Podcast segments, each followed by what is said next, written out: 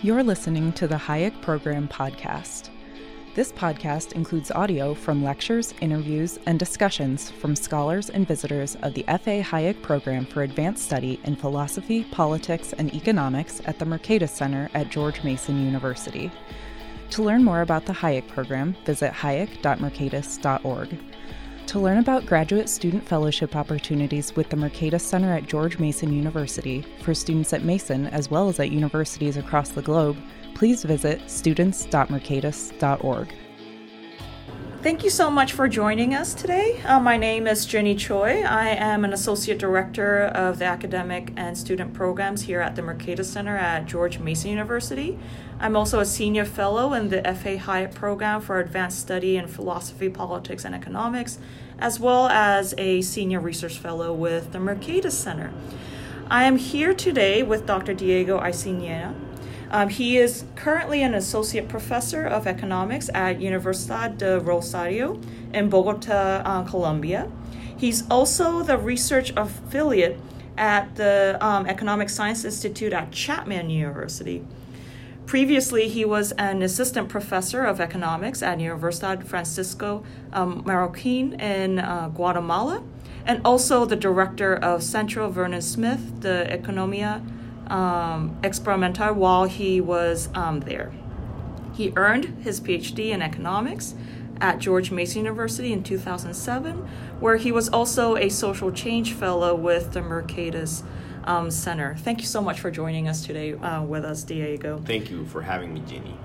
So I thought we would talk about what your experience was like here at George Mason while you're a student here. Now you're also an alum with us, so there's a very long history here already. And also talk about, I know you use experimental economics for your research, so how it kind of connects in and everything with your research here. So my experience here was great.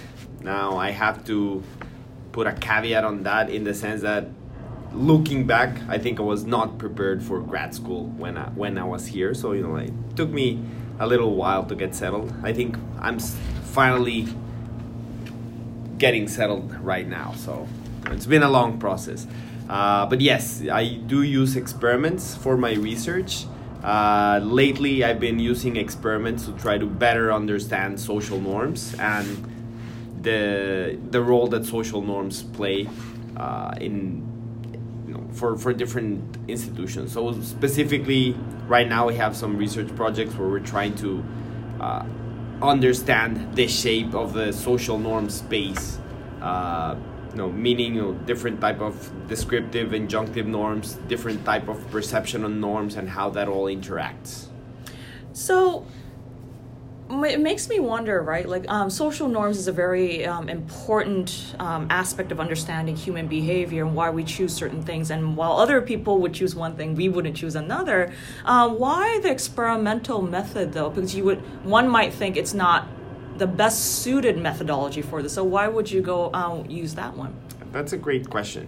So partly I use it because that's one of the main tools I have, but partly because I think experiments allow us to isolate certain variables and to measure certain variables in a different way that can be done, through other tools. So anthropologists have looked at social norms for a while, mainly, using sort of participant observant type of methods.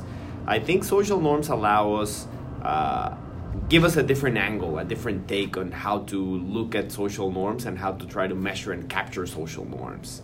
So essentially, one of the things we do is we use kind of coordination games and try to, incentivize belief tasks to try to get at the shared perception and the beliefs that other individuals have regarding the behavior of others and the normative component that others might have towards, certain actions in a particular situation. So for your for that particular research that you're describing right now, what results have you found in that particular project? Okay, so the project is still ongoing. Right now we have data from, I believe, 8 countries. Oh, that's awesome. Countries. Okay. So we're looking at this cross-culturally. We're still collecting additional data. And one of the things we find is social, in that particular project, we're looking at social norms regarding cheating behavior or dishonesty across societies. So one of the things we find is social norms matter for dishonest behavior. That's perhaps not particularly surprising, but as I said before, one of the things we're trying to do is sort of like explore the shape of the norm space. So we look at both descriptive norms, meaning how individuals expect others to behave in a situation where they can be dishonest for a personal gain, and injunctive norms, meaning the shared perception about how socially appropriate or inappropriate lying or cheating behavior can be in this context. So one of the things we find is, you know, descriptive norms matter, injunctive norms matter, but not as one would expect, just, you know, like injunctive norms having a direct effect on the level of cheating. Actually, what we find is that the different types, the different perception of the normative types, meaning, you know, the people who have a perception of the norm being consequentialist, in the sense that the larger the extent of the lie, the more socially inappropriate it is, have a different behavior than people who tend to have a deontic perception of the norms, meaning that, you know, regardless of the extent of the lie, it is just equally socially inappropriate any extent of the lie. So people who have a more deontic perception of the norms, when they lie, they tend to lie to the maximal extent more than people who have a different perception of the norms. That's actually pretty interesting, because you would think that depending on what they're lying about, like my sort of intuition is, if I'm going to lie,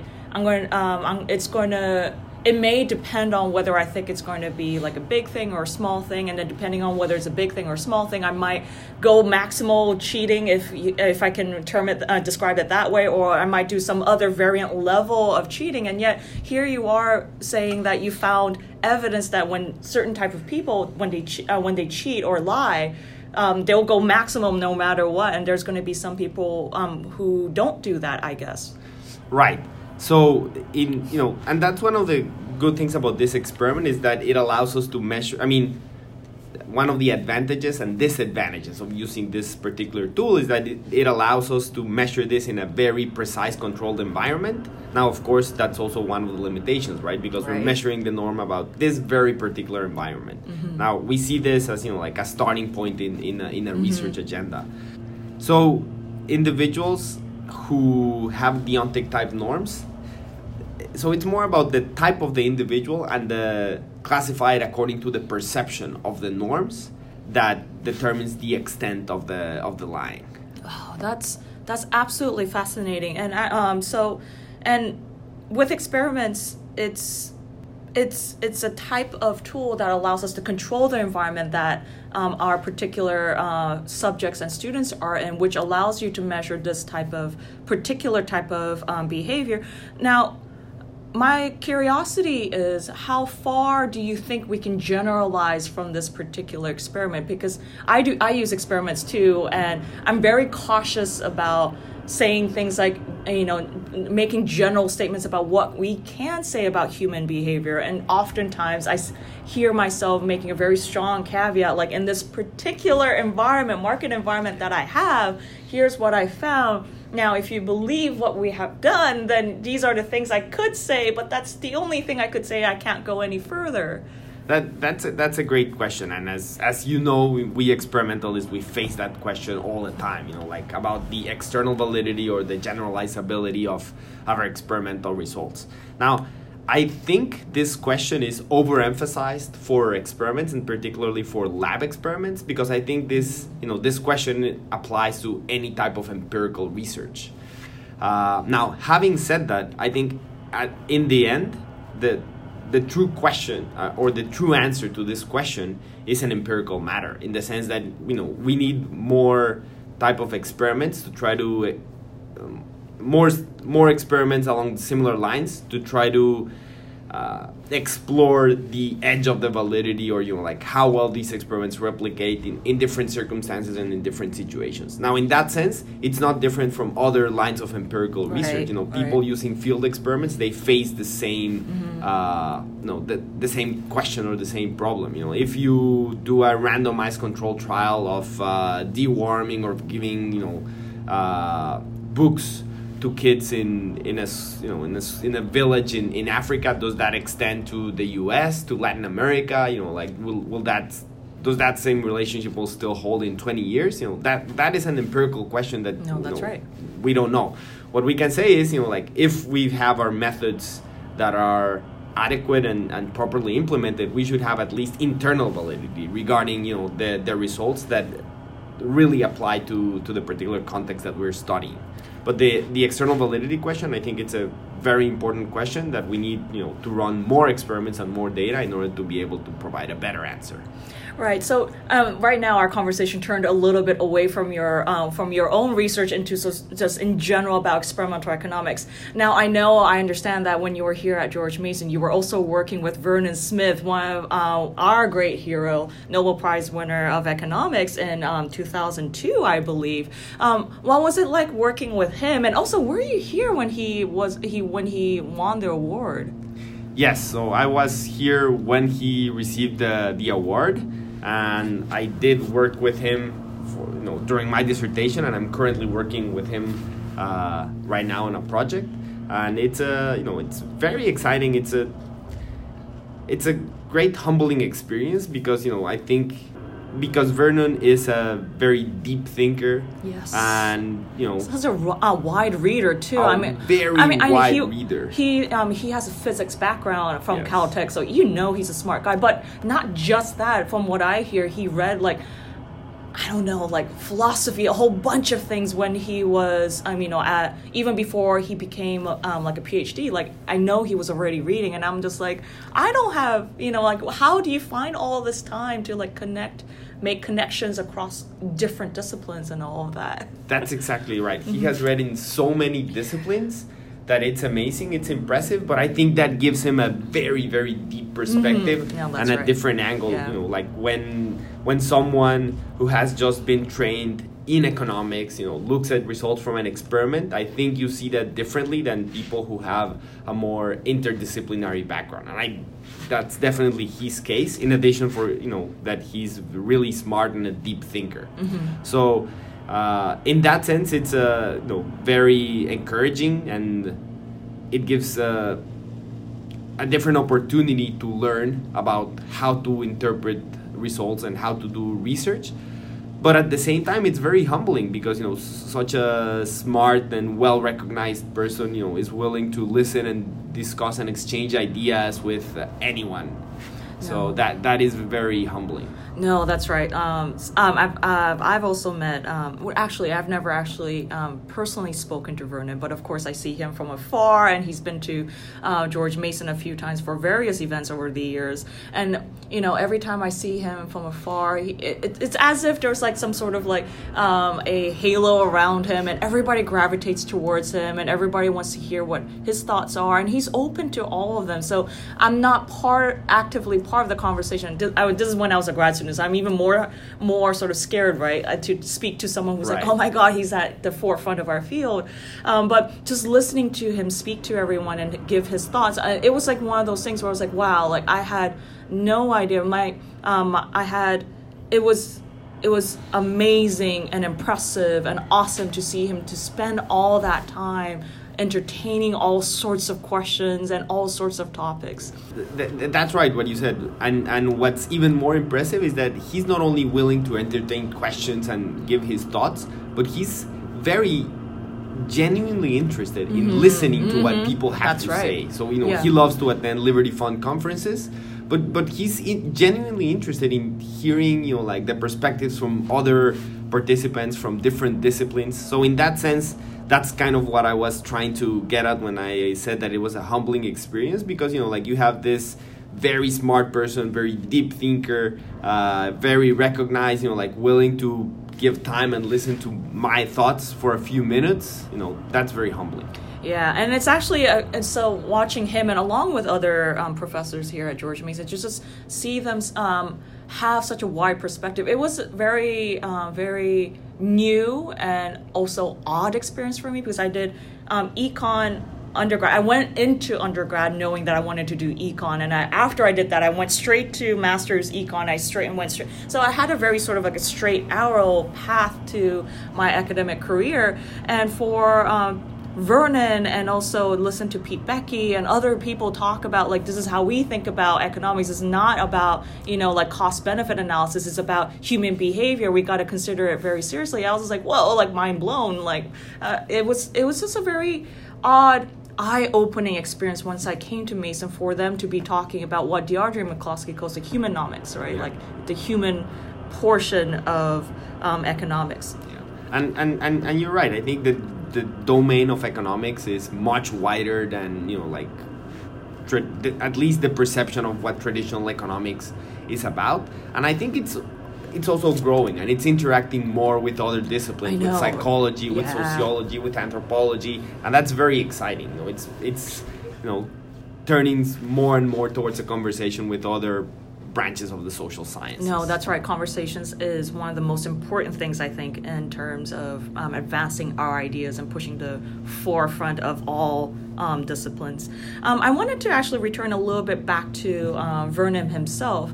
What would you say is his biggest influence on you? Like, I know he, you know, like he, by example, he's, you know, like he has shown you and many others what it's like to be a good scholar, a good colleague, and a good teacher. But I'm wondering what his specific influence would be on you in shaping the type of economist that you have become. Wow, that's a good question. So let me put two or three ways in, I think, that he has influenced me. One is just, first of all, his work ethic. You know, he's 91 years old, and he still shows up every day at 6 a.m. at the office, unless he's traveling, you know, like for giving talks or conferences or Liberty Funds, right? So that is, you know, like the passion for his work and his research. You know, that's just an example of something that, you know, I try to emulate. The second is, as I mentioned before, the deep way in which he looks at experimental results that goes beyond just saying like, well, you know, like sometimes I see, or at least initially in my career, I used to see a result and say like, well, you know, like this is, I don't know what, you know, like this is unexpected, so that's strange. Let's put it aside. He would, you know, like look seriously and deeply at that and say like, okay, why is this turning out the way it is? And running experiments is a humbling experience because, you know, many times you think, okay, I'm going to run this experiment and I'm going to see these results and these differences, and then you get a very different result than you originally expected. And in that sense, it's humbling. But if you engage with the data and look at it, and try to genuinely understand that it's individuals, human beings making decisions, it forces you to give a deep thought into the fundamentals behind the behavior and the results that you're looking at. No, so my experience is also very much like that too, right? Like I use a trust game as the second task and the first task. It's a market game that's you know, but it's a variant of an existing market that other experimentalists are more familiar with, and as a result of that, like I don't get super crisp, clean results, right? Like not one, it's like, this is exactly what we set out to find. This is exactly what we find. On the fringes, there's some messiness that's going on, and when I would give presentations, sometimes people would be curious about that messiness, but other times some of the experimentalists in the crowd would be like, you know, look, that's not, you know, that's messiness. That probably means that your design was flawed and at some level. So ignore that. Let's talk about this crisp set of results that you found. And it was, as a graduate student, I you know, like I look up to all these PhDs and professors, so I used to not question that, right? When they were just like, you know, like these are the things that we focus on, these are the things that we don't focus on after experiments have happened. But once I got, I graduated and I was in the job market and all of that, it became a point of frustration for me, because that was the point. That was the entire point that I wanted to make. It's like, look, you know, here are things. We see that people recognize trustworthy people. People mm-hmm. recognize untrustworthy people. They react to it by trusting trustworthy people and not trusting untrustworthy people. But let's talk about the middle, when people don't really know mm-hmm. what these people are like and what strangers are like. And they were just like, no, I was like, I want to talk about that. Like, can we talk about that? It's like, no. And that was like, a deep source of frustration, but at the same time I understood that that's how the discipline operated, and that if I wanted to have a conversation about that I had to actually change my sort of venue a little bit, where they're willing to talk about all sorts of things. Yeah. And with there are a few places like that, and of course Mercatus is one of them. So right. So it's needless to say one of the best places in the world. One of the questions I wanted to ask you, when I was choosing to come to Mason, it was like a very clear sort of progression. I went from, as an econ major at Emory, I went to NYU for a master's, and it was at my master's program at NYU where I encountered William Easterly, and he sort of recommended George Mason to me, and that's how I came here. So there was a natural sort of progression to like, why George Mason for me, right? But how about you? I understand you did business and finance as an undergraduate, so you have a similar, related, but a different discipline, a set of disciplines from economics. So what made you choose econ, and what made you choose George Mason? So in my undergrad, I was originally started with econ, and kind of in the middle I switched, mm-hmm. because I was not very satisfied with the econ program at the time, mm-hmm. but I was still taking econ courses and, going way beyond what was required for me to learn more about econ. Mm-hmm. And, eventually I said, okay, this is really my passion. This is what I want to do. And that's when I decided to go to grad school and do econ. And then I chose George Mason initially. So I didn't, unlike you, I didn't have a very straight path. Or I didn't follow a very straight path.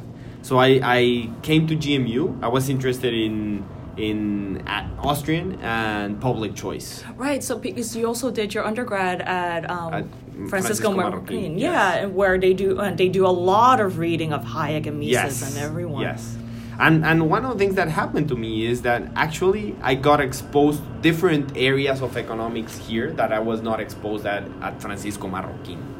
So that was kind of like why my path was not all that straight. So then I started getting into, I started a little bit exploring monetary economics. And then I discovered experimental economics, and that just really captivated me. Then, I started doing lab experiments. For a while, I started doing field experiments. I got interested in that. So my path has been very windy.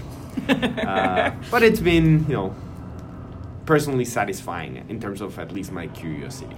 No, with the winding path though, one of the things that I thought, and I think a lot of prospective and even current grad students might think, is that if you're pursuing a graduate study, everything is a straight path. You know exactly what you're doing, and you know what to do, what not to do. But that's something that ex post I realized that a lot of us end up doing. There's a lot of windy path, and in fact, yes. It ends up being more satisfying because you explore more things, and by the time you choose what your dissertation topic will be, that's the thing. You've already sort of just you already explored many different topics, different sort of fields within economics, and once you choose that, it's something that I don't know about you, but I stuck with working with morality and sociality of markets ever since. I'm granted, I'm not out many years from PhD, but I foresee all the projects that I'm already thinking of and already part of. I mean, it's my dissertation topic,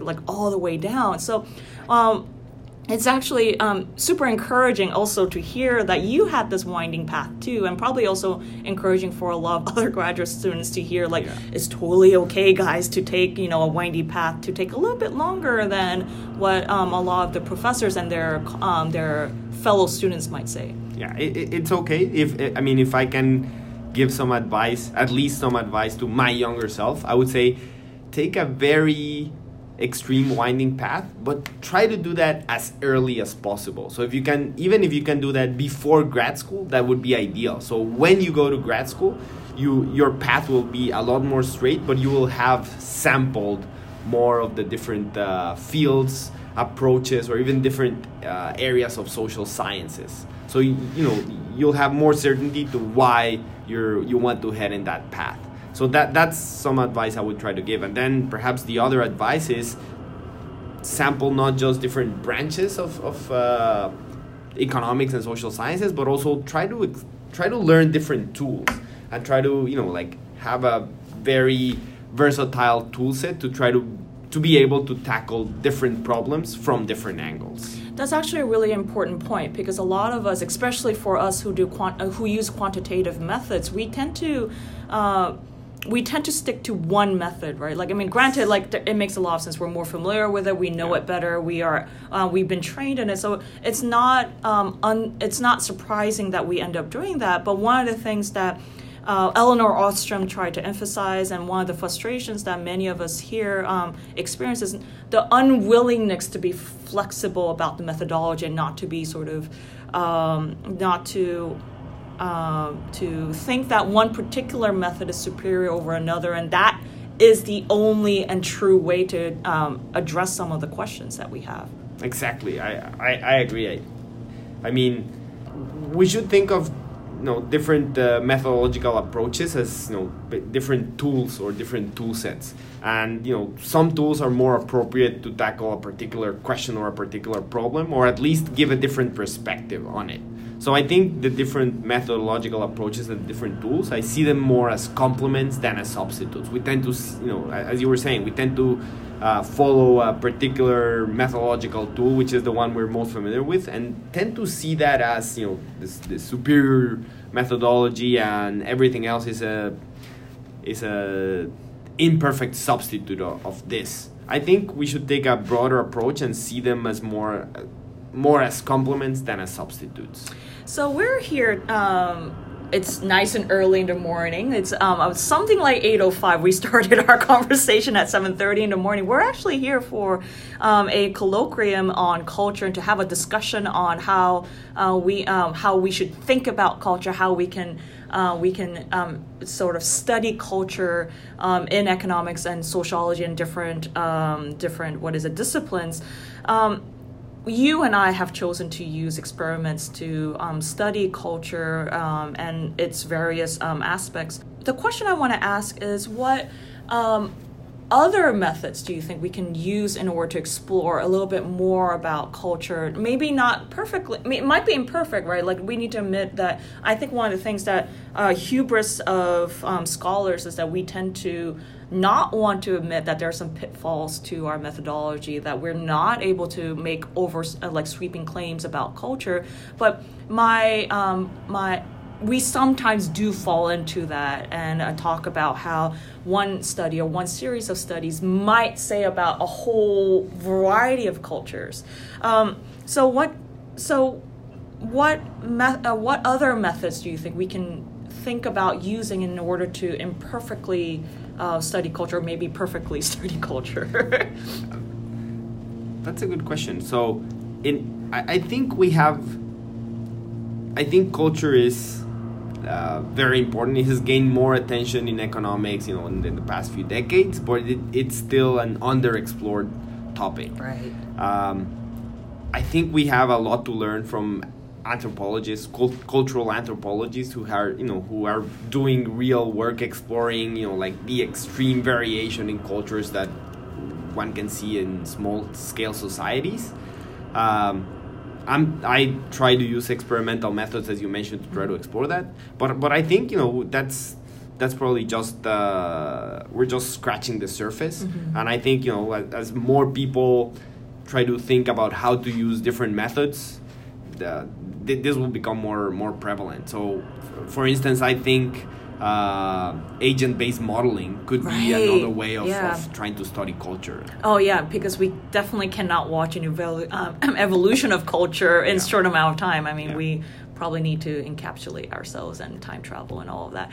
So you're absolutely right. Like, agent-based modeling would be one of them. And I think I actually was thinking that some of the other ones that we could think of that, since you mentioned anthropologists, there's ethnographies that we can tap into to investigate how cultures evolve and how that's impacting people's economic and non-economic decisions. Yeah, that's right. I mean, you can, I think the way you put it, you can use ethnographic methods to try to zoom in a particular culture and try to explore its richness, while you can use other types of methods to kind of like zoom out and try to see, like the variation or, like the big picture, like ignoring sort of like the richness in the details, right? So it depends on what kind of perspective you want to... No, that's right. At. And I think it might... also be dictated by the types of questions that you're asking, right? Like maybe all you want to see is how are different cultures different in this aspect, in which case you don't really, I mean, I guess you could have a fuller, richer story by doing ethnographies, but that doesn't necessitate such a study. Maybe you can just use an experiment, or maybe you can just use existing econometric sort of models and data to investigate all of that. Or maybe what you really want to know is, hey, let's figure out how this particular institution has emerged from this type of environment. If we can have a better understanding of that, then maybe, just maybe, we can have a better understanding of why it's not working over there, or things like that. Yeah, that's right. So in this sense, I think also anthropologists have started using tools of economics. So, they use quantitative analysis, regressions, but you also have, anthropologists like Joe Henrich doing experiments in small-scale societies. Right. Hillard Kaplan also uses experiments. He's an anthropologist that uses experiments to try to explore, how people behave regarding health decisions. So, again, as I was saying, I think this kind of rich interdisciplinary conversation is really important, and there's a lot to learn from other areas of the social sciences. No, that's absolutely right, and I don't. There are the unfortunate part is not only in economics, but and also this other disciplines, we don't encourage that kind of discussion to happen all that often. And we might, for instance, call something interdisciplinary, but it ends up being dominated by a particular discipline, so the conversations turn a certain way, which then sort of disinterests people who are not of that discipline, that conversation, and they sort of, so there's a natural sort of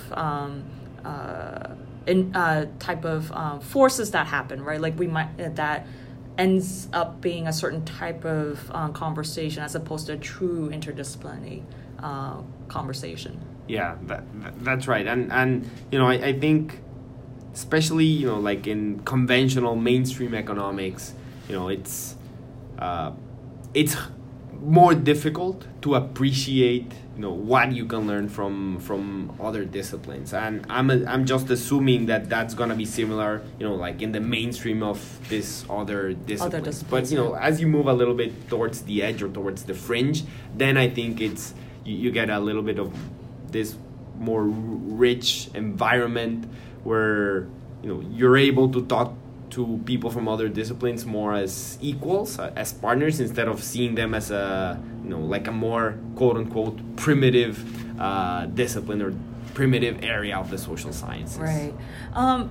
If you could, inspire, I'm sure you definitely inspire younger graduate students and all of that, but if you could really dictate the types of questions that they should be exploring, or questions that you think are sorely underexplored and you wish to see sometime in the future being discussed and everything in journals and all that, what might be some of them? Okay, so what questions they should be exploring? I think they should be exploring the questions that really interest them and they're really passionate about. The type of questions that I'm really interested about right now, it's I'm trying to explore norms as a particular aspect of culture and how that influences institutions, especially formal institutions. So I think norms lie at the heart of formal institutions. So we know that institutions are really important, but we have less knowledge about what determines institutions, how institutions change and evolve, and you know that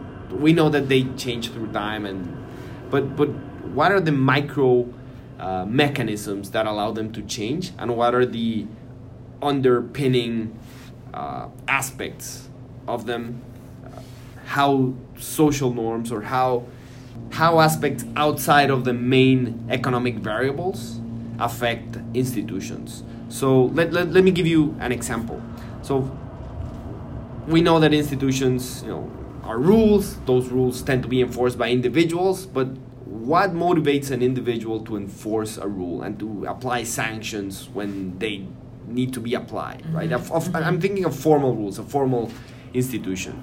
Now you can say, well, you know, there's another rule that forces this person to enforce and sanction the rule. But again, that's just pushing the question back one level, right? In the end, you're stuck with the question, okay, but who guards the guardians, right? So in the end, there has to be some aspect of culture, norms, values, or moral beliefs that forces an individual to enforce a rule, even when it's costly for them to do so, or when they would prefer to shirk and not exert effort to enforce a rule. Now, this has been recognized by many people. No, so actually you are touching on something that I'm also interested in, and things that, you know, I'm like whenever I see it mentioned, and like who polices the police, whenever that kind of topic arises in mass media and popular media, I'm just like, you know, like that's an interesting question, but something about that question always bugged me, right? And I think one of the things that we need to also consider is that we don't need a specific group of people, like who we see as authority, policing the police, right? Like we can think about it as we, as individuals, as citizens of these countries that we live in, we can also keep them accountable. We can tell them through various methods, for instance, through news, our sort of and other activities. We can also be telling authority, members of authority, to say, look, we're not okay with the types of decisions that you've made. Of course, we don't know the smaller decisions that made, but we see like the sort of the general flavor, right, of and the general tone of the different rules that we have created. So I think it's really important, and that your research is really important to speak to how internally we can induce, or we can sort of encourage change to the rules of the games, the institutions that we live in. Right, and I think you brought a very good example, right? So, you know, police here are they should act according to certain formal rules. Now, recently it's become evident of different series of abuses by the police on different domains. But those are not just happening randomly. There are sets of values and social norms that lie behind those types of abuses, why those abuses are protected instead of being persecuted. So that's kind of like what I'm trying to get at, or why I think studying social norms is important, because in the end, that's what determines what type of formal institutions are implemented, and, you know, like what type of informal institutions or informal rules end up being applied, even when they contradict the formal rules or the formal institutions. No, that's absolutely right. And most importantly, it's not just the formal rules that shape our conduct and behavior and decisions. It's also the people that we talk to, the fear that we have, for instance, right, that our friends might not like us anymore, right, if we do a certain thing. So those, you know, many different factors, not just econ, sort of like the way we traditionally think about as economic incentives. Those are not the only things that are shaping our behavior, and obviously those micro steps and those micro decisions that every individual is making, that's important, because that will, on aggregate, direct the way and the direction in which our culture, our institutions, our country is going to go down. Yeah, that's absolutely right, and I think I think you're right. I think the role of the informal institutions, you know, like it is really important. Not only when you go to developing countries where that have, you know, weak or even absent formal rules, but even, you know, like in developed economies, as we were talking about with the example of the police, right? They have very explicit rules, but a lot of those rules are simply ignored, and you know, ignoring the rules seems to be okay, or seems to be, you know, allowed or socially acceptable, at least on some dimensions amongst the police. No, that's right. I grew up in Indonesia, and I was living there when Suharto was in power, and watched sort of, you know, his downfall. I guess that's how I would put it. The attitude that the police had before and after is completely different, and I attribute that to not only the latitude that the government was giving them, but it's also the way that the citizens were seeing them, right? Like under Suharto, they were essentially part of the military, so they were very afraid to sort of counter them, because they realized, like, crap, they're part of the military. They have immense physical power to really stop me from doing things and to really inflict harm upon me. So they had a lot of fear against the police. And now, once the Asian crisis happened, and once you know, Suharto was no longer the president, and all of that, you could see the citizens slowly changing their perspective and their sort of interpretation of what police is allowed to do and not. And there's now a lot of pushback from this on the side of the citizens. There's also a lot of like a very explicit discontent about the way police is behaving. So now the police is also behaving differently. They are they seem to be moving towards more of a what a police would you would traditionally think a police would do, as opposed to, you know, them being the a surrogate of a dictatorship's military. I see. Yeah, that's interesting, because I mean I think you're talking about, or the way at least I interpret this is sort of like what explains the dynamics and changes and shifts in norms and values, or, you know, like in we can call it culture more generally, right? Which is a you know, profound question that needs detailed answers. No, that's right.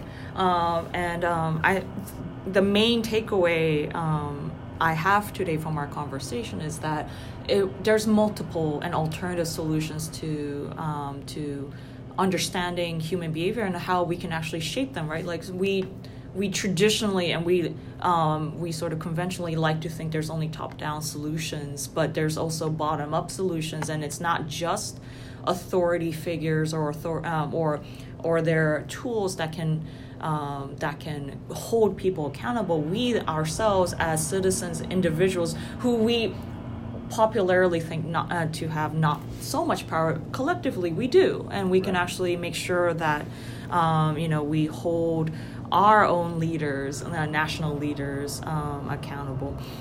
Well, I think we're close to that time, so thank you so much, Diego, for joining us on this wonderful conversation. Thank you for having me.